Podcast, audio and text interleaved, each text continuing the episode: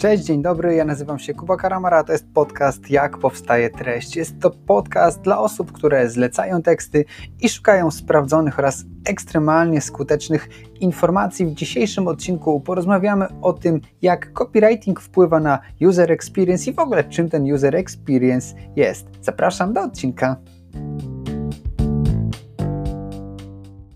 User experience to po prostu doświadczenia użytkownika, to, jak czuje się, kiedy wchodzi na Twoją stronę, co o tym myśli, czy mu się podoba, czy mu się nie podoba. No i jeżeli jest słaby, to oczywiście dla Ciebie bardzo źle. Jeżeli jest słaby pod kątem technicznym, to na przykład nie będzie w stanie dokonać zakupu w Twoim sklepie internetowym, bo na przykład nie widzi dobrze guzika call to action, nie widzi guzika dodania do zakupu, dodania do koszyka, y, albo też na przykład źle wyświetla mu się jakiś element, y, bo próbuje go tworzyć na urządzeniu mobilnym, na tablecie, na smartfonie, a Twój sklep czy Twój blog nie jest pod niego dopasowany. No i wówczas doświadczenia użytkownika są złe, rezygnuje z takiego zakupu, bo po prostu nie wie, w jaki sposób miałby go dokonać. Natomiast te doświadczenia użytkownika mogą być również związane bezpośrednio z treścią.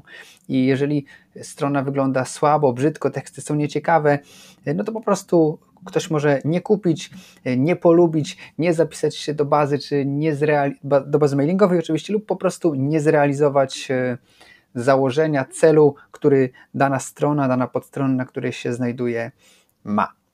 E, no i tutaj chciałbym podać przykład, który miałem dosłownie wczoraj. E, ja teraz wprowadzam taki nowy produkt, taką usługę dla osób, które mają już swoich klientów i chcą zwiększyć ich wartość, to znaczy yy, korzystając z swojej aktualnej bazy klientów mogę wygenerować dodatkowe pieniądze. No i znalazłem fajnego klienta, mm, który mógłby być zainteresowany moją usługą i któremu mógłbym y, pomóc wszedłem na jego stronę, no i tak właściwie po, po takim wstępnym przejrzeniu zacząłem się zastanawiać, czy rzeczywiście warto, żebym w ogóle wysyłał tą wiadomość, bo może ta firma już nie działa, skoro ta strona e, jest taka słaba. No i sam siebie musiałem przekonywać i szukać informacji jakichś aktualnych, że jednak, że jednak ta strona dalej działa. Mm, znalazłem formularz kontaktowy, no i na tym wypełniłem ten formularz, natomiast ten formularz nie pozwolił mi przejść dalej, nie wysyłał tej wiadomości, a przynajmniej ja takiej informacji nie dostałem, że ta wiadomość została wysłana. I to jest przykład y, słabo, słabego user experience na stronie.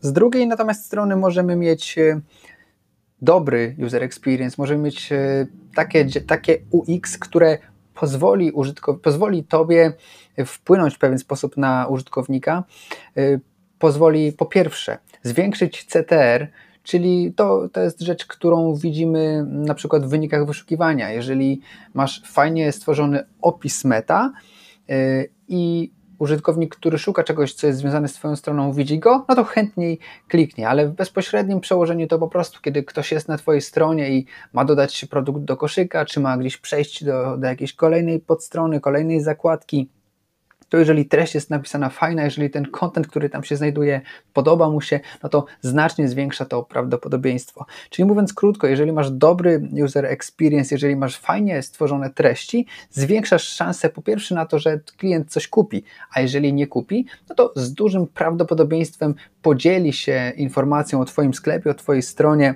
o Twoim blogu z innymi, ze znajomymi i, po, i zrobi to w sposób naturalny, w sposób chętny.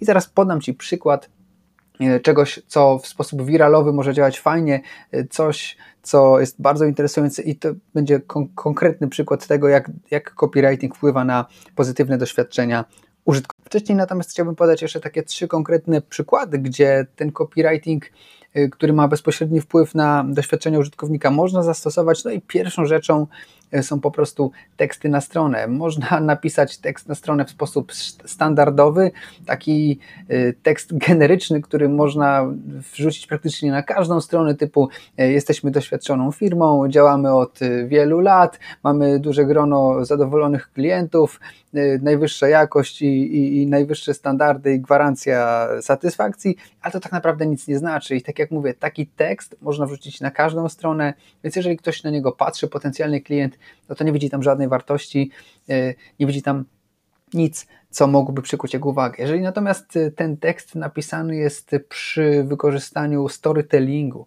przy wykorzystaniu jakichś konstrukcji copywritingowych, y, przy wykorzystaniu na przykład poczucia humoru, no to zupełnie inaczej to działa i wtedy doświadczenia użytkownika są lepsze. Druga rzecz to oferty. Oferty, które tak naprawdę y, są pewnym standardem. Każda oferta powinna mieć ileś 5, 10, 15 elementów, które są stałe i których tylko formy należy dopasować do tego, kim jest Twój klient. Jeżeli nie robisz tego w ten sposób, tylko po prostu podajesz cenę, y, to jest często za mało, żeby zachęcić klienta do zakupu. No i rzecz trzecia, czyli mailing. Y, mam tutaj na myśli wiadomości, które przychodzą w momencie dokonania zakupu. Jeżeli ich nie ma, to już jest w ogóle bardzo źle, bardzo źle i doświadczenia użytkownika są totalnie negatywne. On nie wie nawet, czy tak naprawdę tego zakupu dokonał, czy nie dokonał, czy sklep przyjął zamówienie.